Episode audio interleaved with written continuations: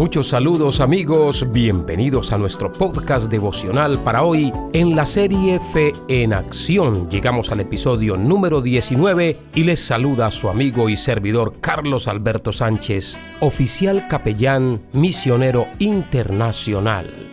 Feliz de traer buenas noticias del reino de Dios para todos ustedes. Bienvenidos. Es el Dios de los ejércitos en quien yo confiaré y con címbalos de gozo al Señor ensalzaré. Él despide los relámpagos, mas nunca temeré. Él es mi protector. Gloria, gloria, aleluya.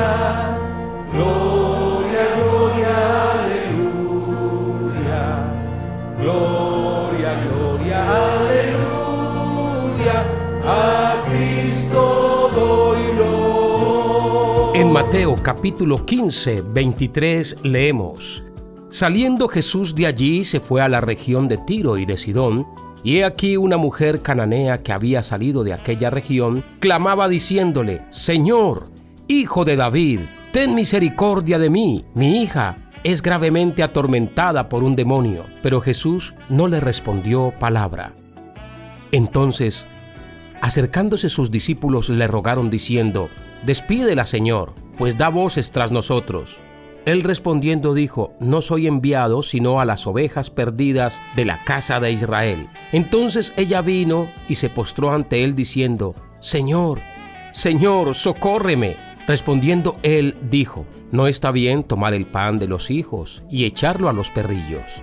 Y ella dijo, Sí, Señor, pero aún los perrillos comen de las migajas que caen de la mesa de sus amos. Entonces respondiendo Jesús dijo, Oh mujer, grande es tu fe, hágase contigo como quieres. Y su hija fue sanada desde aquella hora. Aquí tenemos un testimonio de fe en acción. Y una vez más comprobamos que si hay algo que le agrada a Dios, es la fe, la insistencia y la persistencia cuando usted tiene un proyecto, una necesidad, una meta, la certeza y la convicción. ¿Qué ocurrió en esta historia bíblica? Tenemos una mujer cananea, obviamente no judía, rogándole a Jesús por la liberación de su hija que estaba siendo atormentada. ¿Cuál fue la reacción de Jesús? Cualquier judío conocía la historia de la nación de Israel y los problemas entre israelitas y cananeos ya habían causado muchos problemas desde el tiempo antiguo, desde el tiempo de Josué. Además, la ley judía separaba a los judíos de los gentiles. ¿Quiénes son los gentiles? Todos aquellos que no eran judíos.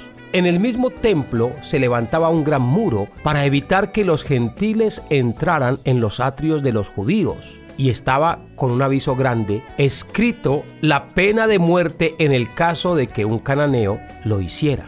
Pregunto, ¿derribaría Jesús esta pared de separación intermedia entre cananeos y judíos? ¿Y eliminaría la distancia espiritual que había entre judíos y gentiles? La respuesta inmediata, por supuesto. El apóstol Pablo nos enseñó años después que Jesús de los dos pueblos hizo un solo pueblo.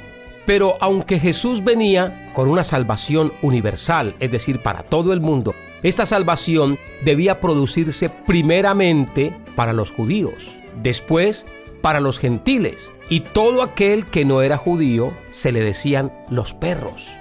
Por eso cuando esta mujer ruega a Jesús y le dice, Señor, sana a mi hija que está atormentada por un espíritu, Jesús le dice, no está bien tomar la comida de los hijos y dárselo a los perrillos. En otras palabras, Jesús le estaba diciendo, no está bien hacer milagros aquí en este momento, porque estos milagros son primeramente para el pueblo judío, pues aún estaban bajo la ley, Jesús estaba a punto de ir a la cruz. Pero la mujer descrestó a Jesús y le dijo, sí Señor, pero aún los perrillos lamen las vigajas que caen de la mesa de sus amos.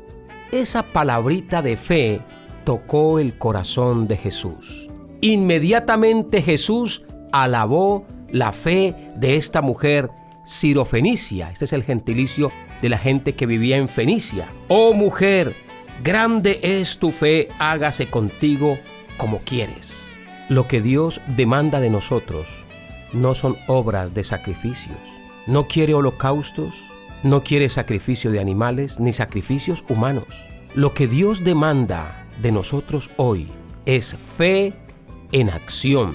Hombres y mujeres valientes que vienen ante su presencia y le dicen, Señor, deseo iniciar un emprendimiento. Señor, tengo un proyecto de vida, quiero construirlo basado en los fundamentos cristianos, sobre la roca que es Cristo. Señor, quiero abrir una empresa, un negocio, un almacén, un taller, una microempresa. Señor, deseo tu bendición, por favor, ayúdame. Cuando usted viene ante Dios con una fe activa, diciéndole, Señor, tú puedes hacerlo. Tú eres grande, fuerte y poderoso. El Señor va a mirar tu fe y te va a dar un galardón.